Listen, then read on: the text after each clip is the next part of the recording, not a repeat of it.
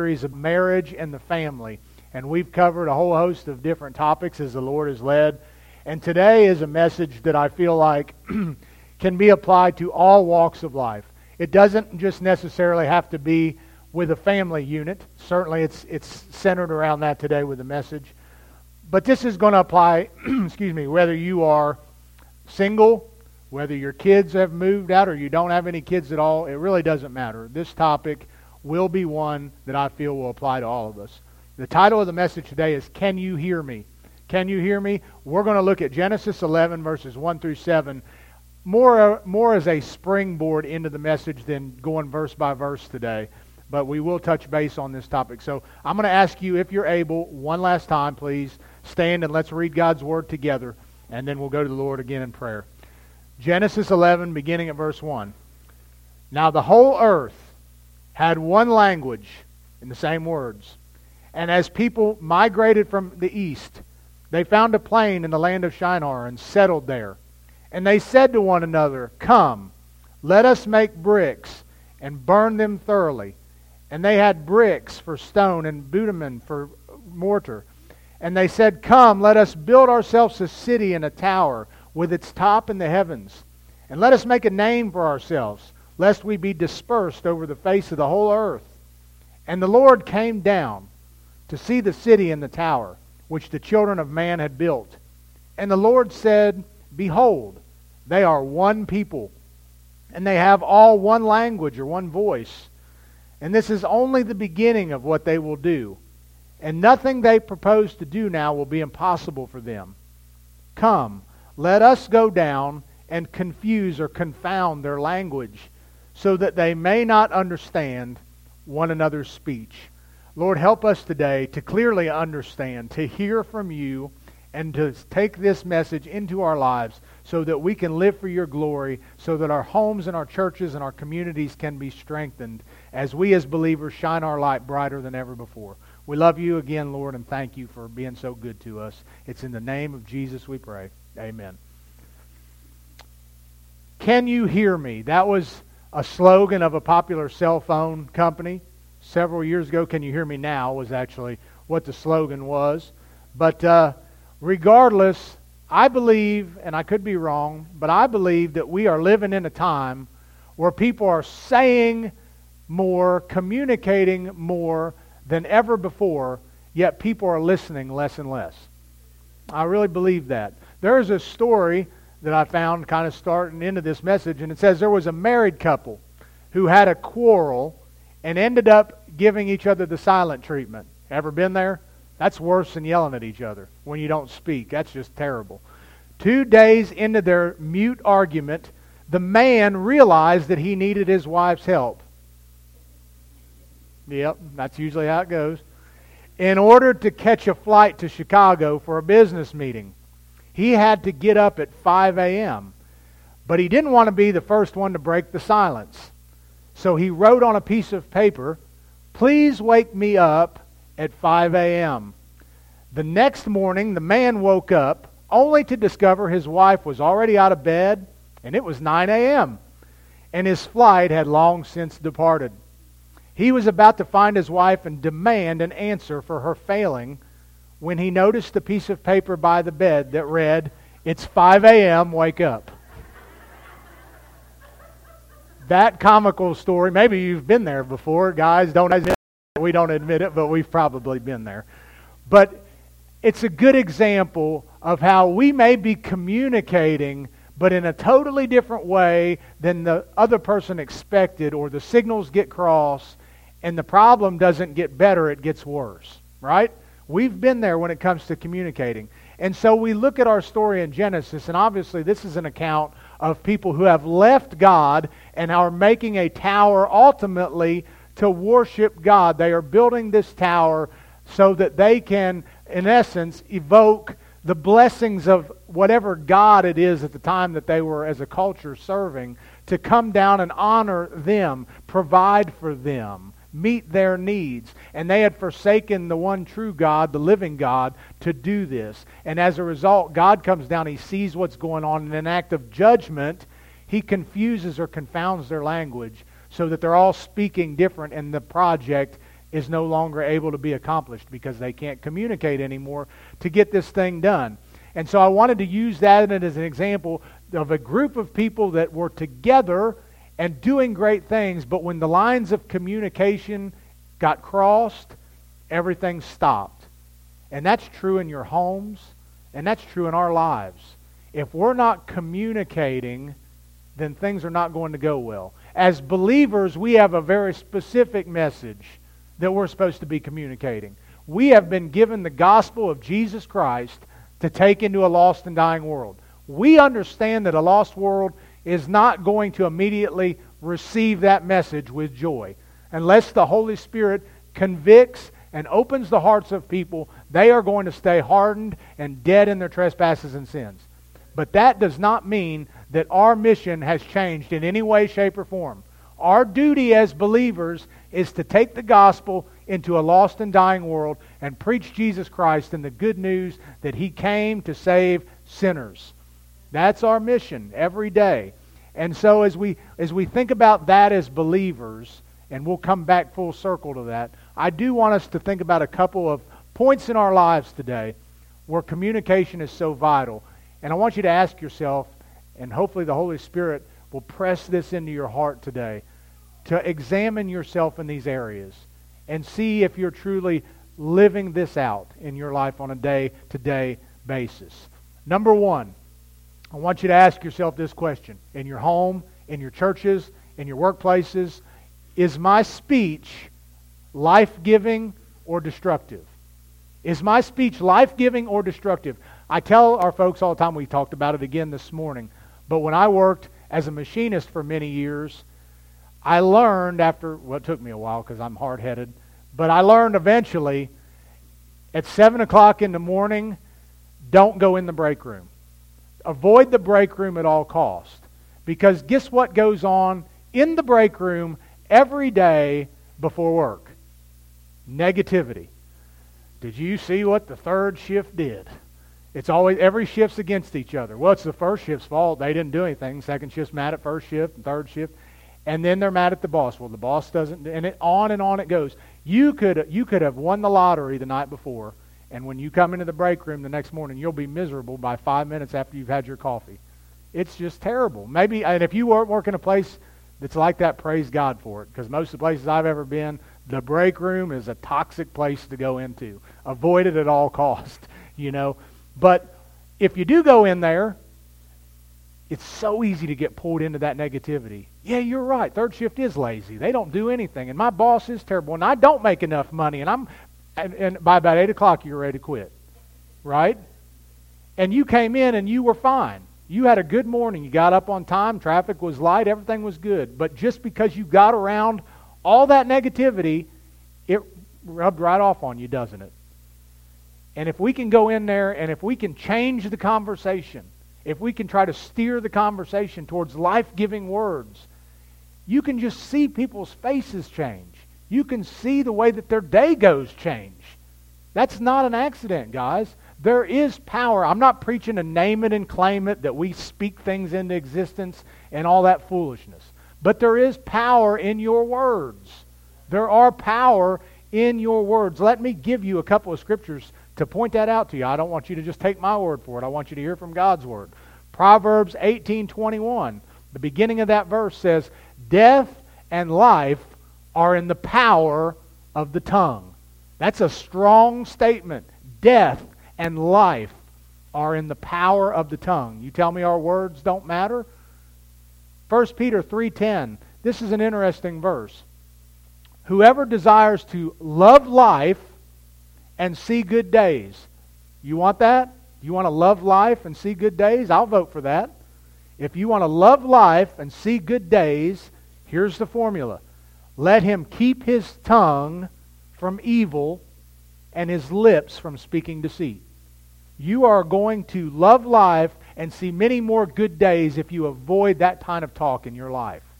It's so easy to get pulled into it, but your day and your life will be miserable when you live with that type of speech coming out of your mouth.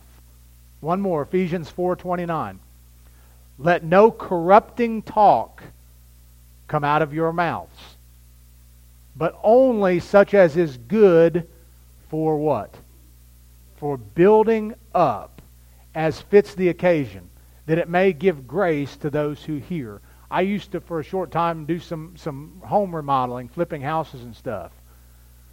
Usually, the folks that don't know how to do a whole lot of stuff, like me, you know what job that we get to do? We get to tear the stuff down. So if there's a wall, hey, dummy, get the goggles and the hammer and knock that wall down.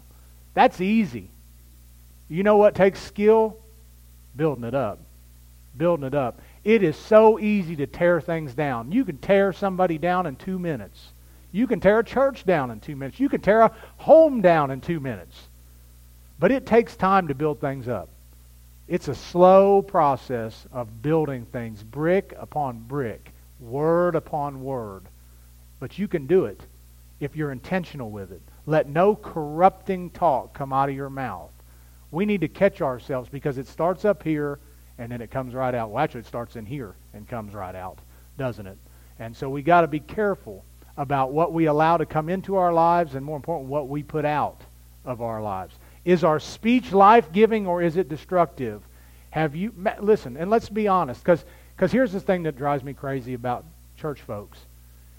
We can be having the worst day ever. We could have just went out last night and, and just blown it and sinned in all sorts of ways. And when we walk through these doors, we pretend like everything's okay. We come in here and we don't want nobody to know what we did. We don't want to be transparent and honest. And so we come in here and for an hour we fake it and we leave and we say, phew, got through the invitation. Pastor didn't find out what I did. Nobody knows I was I, I had a fight with my spouse and my kids this morning. Nobody knows. The problem is you carried that baggage right on out with you. It's not going to get any better until you deal with it. You have to deal with these things. When you come in here, you're not amongst a bunch of people that's got it all figured out and you're the weird one. Guess what? We're all the weird. Amen? We're all a lot messed up. We all have sinned. We may be saved and washed in the blood of Jesus Christ, but that doesn't mean that we walk around every day and get it right all the time. We all still fall short. We all still have to repent. We all still have to turn to the Savior. Not to get saved over and over again, but because we get dirty walking through this world, we have to stay in fellowship with Christ, and we have to stay in fellowship with one another. It's so important, guys. So if you've come in here today and you've got a lo- the load of the world on you, you've got sin, you've got alcohol in your breath, I don't care where you've been last night, you're in the right place today. You can get right with God today.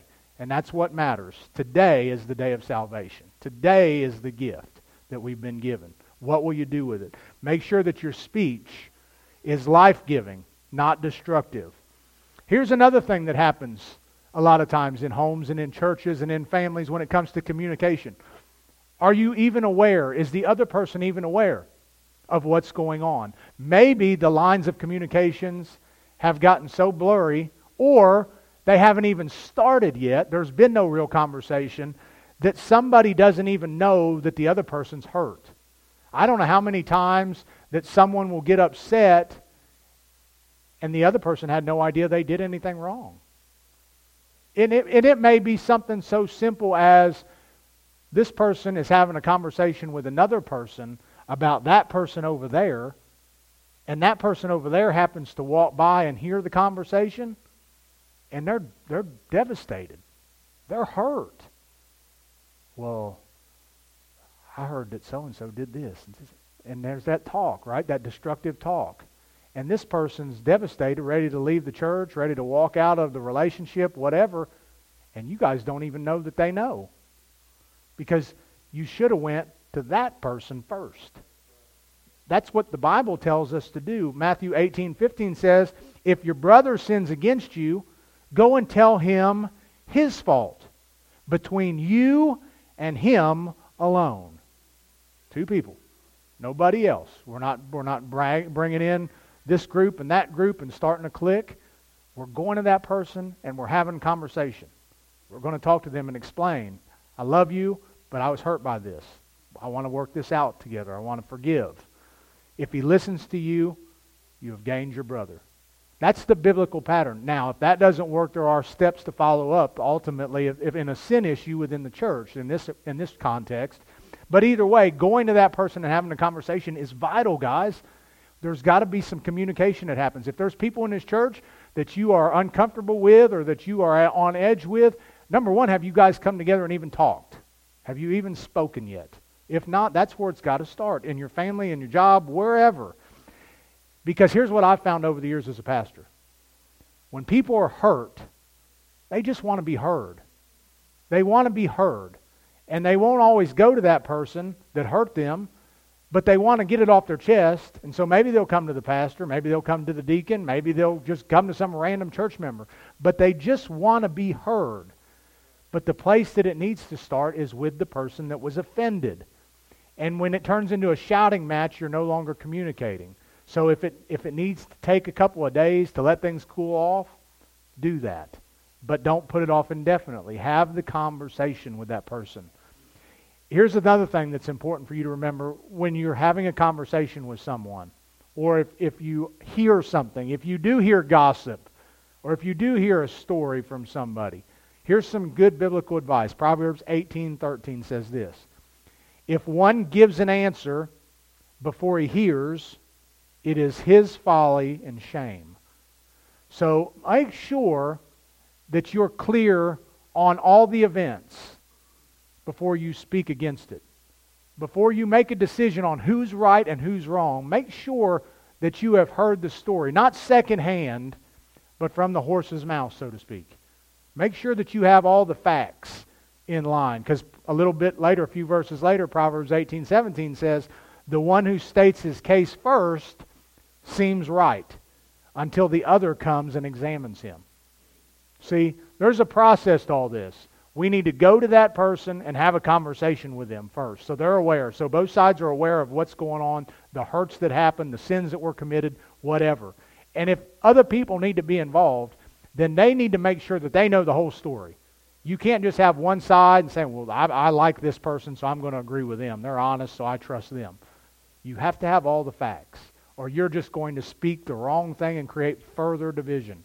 I've seen it happen all the time. Sometimes it happens in a marriage because one spouse will go to their friends, and guess what? Their friends are going to affirm what they want to hear. A true friend will tell you what you need to hear, not just what you want to hear. But oftentimes we surround ourselves with yes men or yes women who will just say what we want to hear. And it's like we live in an echo chamber. Even on social media, you may have fifteen hundred friends, but one thousand four hundred ninety-nine of them agree with everything you say. And then the one person that dares stand against you gets attacked. And I'm not saying you have to change your values and your views if that person is at odds with what you believe. But it's not always a bad thing to listen to people with opposing viewpoints. It's not always a bad thing to have conversations with people that are different from you. If you surround yourself with just yes men and yes women, you are never going to grow in your life. I think some of the deepest examination that I've ever had take place has taken place through people that think and, and act and talk differently than me as believers. I'm not talking about unbelievers. I'm talking about as believers. It's caused me to dig deeper into the Word of God. If somebody challenges me with something they believe that's different from the doctrine I believe, it has caused me to dive deeper into the Word of God to assure myself that what I am teaching and preaching and believing is right. I welcome those things. Don't be afraid to be challenged, because the truth will stand. The truth will stand. If you have the truth, you should never be afraid of who opposes you, who questions you, who wants to, to, to have you second guess things even. You don't have anything to worry about if you've got the truth. And if you don't, you should be glad that you're going to find the truth. So either way, it's important to have those conversations. I also will say this. It's important that we communicate with God regularly. We need to be communicating with God regularly. And that spills over into our communication with one another. In the church, in our homes, wherever it might be, in any relationship, we as believers have got to have a regular communication with God, and that should carry over into then our relationships. James five sixteen, listen to what it says there. Confess your sins to who? What's that say? One another. And pray for who? One another, that you may be healed. The prayer of a righteous person has great power as it is working. It is important for us, obviously. We cannot forgive sin. I don't need you to come up here and get in a confessional booth and confess your sins to the pastor so that I can absolve you. That's not how this works. But there is something important about us as believers confessing our sins to one another. It's important for us, not so that we can go gossip and say, did you hear, did you hear what Brother George did? He told me that he did this and that, and I can't believe it. That's not why we confess our sins to one another. We confess our sins to one another so that, number one, we can be accountable. It's important to be accountable. And number two, it's so that we can be encouraged. So that we can be encouraged. Because, again, if you confess your sin to a true brother, they're going to say, they're not going to say, well, it's okay. Don't worry about it. If you went out and did that, it's fine. God understands. That person is going to go with you before the throne and help you get right with God. That's what a true friend will do. They won't tell you what you want to hear. They're going to take you to where you need to be and what you need to hear. And that's why we confess our sins. Listen, you don't need to come in here and pretend you're sinless, because I know better. God knows better, and you know better. Why pretend when you can have the real thing? There are genuine Christian brothers and sisters in this church that will love you and pray for you and care for you. Man, why wouldn't you take advantage of that? If you went up to the hospital and you had a vein cut, an artery cut, and you went and sat in the E R and all the doctors ran over and you said, oh, no, no, I just want to sit here. Don't, don't, don't worry about it. It'll bleed out eventually. That'd be pretty silly, wouldn't it? You come into this place where you can get help from one another, where you can meet with the Lord, meet with the Holy Spirit, come to the altar and pray with one another by yourself, whatever, and you say, no, I'm just going to come in there and fake it. Nobody will see me bleeding if I cover it up real good, and I'll walk out of here and go home. And you leave week after week after week with the same sin, the same struggles, the same problems. Because you're trying to cover it up rather than letting the Lord wash it away. Let Him wash it away. And you won't have to deal with it anymore. But we've got to communicate with Him. C S Lewis said this, I pray because I can't help myself. I pray because I'm helpless. I pray because the need flows out of me all the time. Waking and sleeping, it doesn't change God, it changes me. It changes me. When you pray, it's not to get God's ear and to have God do this and do that. Oftentimes the prayer is so that God will work through faith to change you. He may not change your circumstances, but He will always change you. He will always change you. He will create in you a clean heart. He will create in you new desires. Let God do the work in your life. We too often go to God and say, now God, I've thought a lot about this. Got my list here, and if you'll just do these things, it'll work out just fine. Do you think God needs you to tell Him what to do? Do you think God needs our advice? Of course not. Matter of fact, if He did it our way, most of the time it'd end up worse than it was. I'm glad that we can just take it to Him and leave it with Him and know that what He decides to do with it is what is going to be best for us. That takes faith, yes, but without faith it's impossible to please Him. Are we having those conversations with God? In our little story that we started the sermon with, there was the silent treatment. Maybe that's your go-to. When things get rough in the home, silent treatment. I'll show them. Just won't speak to them. Won't say a word. That's one of the worst things that can happen in a home is when the communication stops. Maybe after a while you just get so fed up with it, you throw up your hands and you say, you know what? I'm tired of asking. I'm tired of talking. It's like talking to the wall. They don't listen. I'm just not going to talk anymore. I'm not going to communicate. I'm not going to share my feelings because they don't care. I'm not going to share my dreams. They don't care. I'm just going to shut down. That is one of the worst things that you can do in your home is to stop sharing your hurts, your excitements, your goals, your dreams. Keep sharing those things. I don't know if you... And in that map, you'll see several areas of land and several bodies of water. When you get time, and if you're flipped to there, you can look at it, you'll see two bodies of water that we read about a lot in the Scriptures, and that's the Sea of Galilee and the Dead Sea.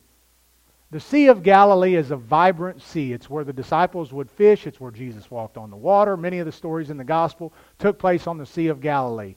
It is a sea full of life. It's full of fish. The water is moving. Why is it moving? Because it has tributaries. It has water coming in. It has water going out. The water doesn't sit and become stagnant. It's a life-giving source. The Dead Sea, on another example, if you look at your map, you will see one river flowing into it and nothing coming out of it. The Dead Sea is exactly that. It's dead. It's covered with calcium on the top and, and sodium on the top, and nothing can live there. The water is so bad that you can actually get into the water. I've never been to Israel, but I've talked to people that have, and you'll float. You don't have to hold your breath or anything. You just float on the water because there's so much of that stuff in there. And nothing lives in it because things come in, but nothing comes out. If you don't communicate regularly, you're going to become like that Dead Sea. You're going to become like that. Your hopes and your dreams and your desires will slowly die away. But if you keep sharing and keep believing and keep having conversations, it's a source of life. It really is. Don't let anybody quench that in you. Have those conversations. And it starts with having those conversations regularly with God. If nobody else will listen to you, share it with God. Talk to God. You're not bothering Him. He's not overwhelmed. He's not too busy. He wants to hear from His people. Talk to Him. Even if it seems mundane, even if it seems petty, go and have that conversation with God. He's our Heavenly Father. He desires to hear from His children. You can come to Him at any time, at any place. He doesn't, He never sleeps nor slumbers. You can have that talk with Him. I want to shift gears as we wrap things up here. We've talked about communicating, but I want to go to the other spectrum of it. This is just as important, maybe more important, and that is the art of listening. I said earlier that I think we have more lines of communication in the world than ever before, but people are hearing less and less. Nobody hears anymore. We listen, but we don't really hear it. We don't take it in. We don't absorb. We're always listening to give a response. We're not listening to learn. We're not listening to understand. We're just listening to respond. And I think social media has created that in us. Because we live in a, a Twitter culture where we got one hundred forty characters or however many you get on there now to make a response. And so every time somebody says something, we're ready to come back with our little cliche sayings or our bumper sticker slogan. Say, see, I got you. I got you. Are we ever listening to really understand? To find out what's going on with that person? To find out what their needs are? You can come, it, it happens in churches all the time. You can have, almost every church I've ever been to, for the most part, will tell you we are a friendly church. We are a friendly church. That can be true of Caruso. That can be true of the fifty other churches on Millville Avenue. It can be true of just about every church I've ever been to. They'll say, we are a friendly church. But I'll tell you this, there's very few churches that make real friendships. There's a difference. Having fifteen people at the door to say hello to you when you come in is fantastic. That should happen. But building real relationships is just as important, if not more. And that takes more effort. It's easy to stand at the door and say, good to see you. See you next Sunday. And do that fifty-two times a year. It takes more effort to say, I saw you at the altar and I could tell you had a burden. Do you want to come over Thursday and we'll have lunch? That takes a little more effort, doesn't it? But which one is going to benefit that person more? Praying for you. See you next Sunday. Or would you like to grab some lunch and talk? I have a burden for you. You see, there's a difference between being friendly and making friends. And so when we listen, it's important. Let me give you another little short, funny story to kind of illustrate this. There was a husband and a wife, and they were at a party chatting with some friends when the subject of marriage counseling came up. Oh, we'll never need that. My wife and I have a great relationship, the husband explained. She was a communications major in college, and I majored in theater. He continued, she communicates well, and I act like I'm listening. That's a bad joke, wasn't it? But either way, you get the idea. Some of you just got it. But either way, the point is true. A lot of times we don't give people our attention. James one nineteen says, know this, my beloved brothers, let every person be quick to what? Hear. Slow to what? Slow to anger. Do we not have it backwards? We are quick to speak and slow to hear. We've got it all backwards. The Bible tells us what we need to be doing. We need to be good listeners. We need to be able to listen to people, not just to give an answer, but to understand who they are. Someone said, speak in such a way that others love to listen to you, and listen in such a way that others love to talk to you. It's important. We need to be good communicators, but we also need to be good listeners. That's a fine line. But for the good of our homes, the good of our children, the good of our churches, we need to work on those things. We need to communicate. We need to speak life. We need to be encouragers. We need to build up. We need to rebuke when it's necessary. We need to admonish when it's necessary. Absolutely. I'm not just saying that we walk around with this Joel Osteen kind of mentality and all we do is say good and positive things all the time. When there is a real need to speak truth that stings a little bit, we say it. God sometimes puts certain messages as preachers. We got to get up here and stomp on your toes, and He stomped on our toes, and we're all a bloody mess by the time the sermon's over. But if it gets us where we need to be, then praise God. I don't want to do that every week, and I don't think you do either. But there's times when it's necessary, and if that's where God leads us, that's where we'll go. Right? But I don't want to just stand up here every Sunday and tell you that everything's good and everything's positive and everything's great if there are things in your life and my life and the church's life that need to be addressed. I'm not fulfilling my duty as a shepherd if all I do is t- give you false assurance that everything's okay. And so many seek that today. They just want affirmation in their sin. They want justification in their sins. And you can find that at many churches, but you won't find that in true biblical churches. There's still preachers out there that want to preach that hell is hot and sin is real and that there is a day of judgment, and we want to warn you of those things. I want to warn you of those things, that if you continue in your sin, you will die lost. That's the reality. Those are messages that I have to communicate. I can't make you hear that. I can't make you take that into your heart and allow the Spirit to change you. But I'm responsible to communicate it. And I try to do that each week. And so when we think about listening, and we think about this thing of communication, I want you to think about another verse. It's kind of a parallel verse with what we read in the Tower of Babel.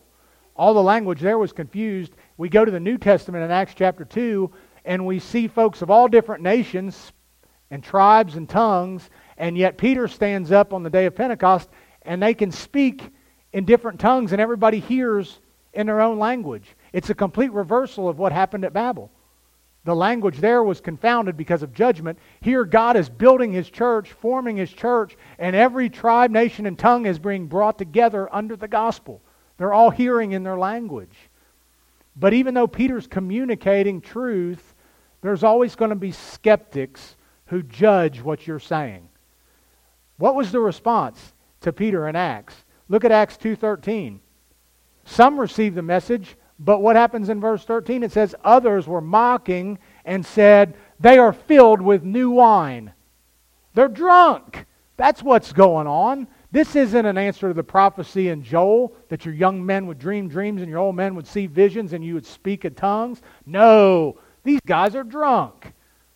There's always going to be skeptics. There's always going to be scoffers. One of the biggest problems, church, is we have become too worried about what people think about us. One of the, I don't care, I've taught evangelism classes, discipleship classes, I've preached in different circumstances, and I've always heard the same thing when you ask the question, what is the number one barrier to you sharing your faith? I'm afraid. I'm afraid. And what are we afraid of? We're afraid of being rejected. We're afraid of people making fun of us. We're afraid about people going to think differently of us. Church, we got to get over that. We have got to pray for boldness. I mean, you know, and I'm not picking on you because I know it's it's hard. I'm as even as a preacher, it's hard to go out and speak to people outside of a church setting. It's more comfortable in here, right? But you get out there and you're on the enemy's territory, and it's a little bit more difficult. But church, we got to pray for boldness to do these things. We can't just keep pushing the mission aside because we're afraid. I see guys over in these other countries with their hands bound behind their backs, having their heads chopped off for confessing Jesus Christ. And we're scared to take a tract and lay it down somewhere and nobody's watching. I mean, at some point we have got to say, Lord, help us to be better communicators. Because as I started the message, I want to finish it. The ultimate line of communication is us going out into the world and sharing the good news of Jesus. And if we're failing there, then nothing else matters. If we're not preaching the good news, then we've fallen short in our biggest line of communication, guys. Listen to what it says in Romans ten, thirteen through fifteen. We often quote verse thirteen and then we stop. Everyone who calls on the name of the Lord shall be saved. Praise God. That's wonderful. But what does it say? How then will they call on Him whom they have not believed? And how are they to believe in Him of whom they have never heard? And how are they to hear without someone preaching? Now here's where everybody says, well, I'm glad we got pastor, because he preaches. I don't do that. What is, here's, here's a bonus question. Maybe some of you that's been at the church for a while will answer this. What is the Greek word right there for preaching? Say it out loud.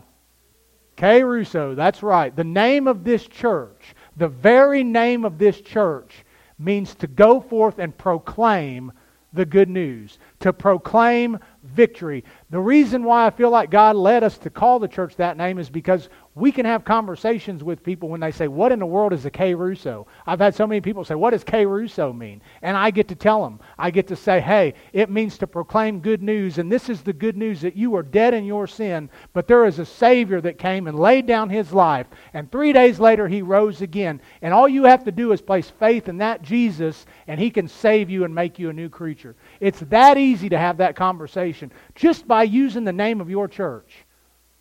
Are we willing to be a little bit uncomfortable and go out and share that good news with people? He says, how beautiful are the feet of those that preach the good news. The feet that preach the good news. My feet don't talk, but they take me to places where my mouth can. You got to be willing to go. The Great Commission starts with that word, go and make disciples. Go. Jesus says, come, and then He tells His church to go. If you're here this morning and you don't know Christ, the call to you is not go out there and be a better person, go out there and work harder, go out there and live a better life. The call is come unto me, all you who are weary and heavy laden, and I will give you rest. The call is come and take of the water of life freely. Come, whosoever will. That is what Christ says to lost sinners today. Come. But if you are a believer, He says go. Remember, we talked last week about being ambassadors. We are ambassadors for Christ, and our message is this: be reconciled to God. We go and tell people to come.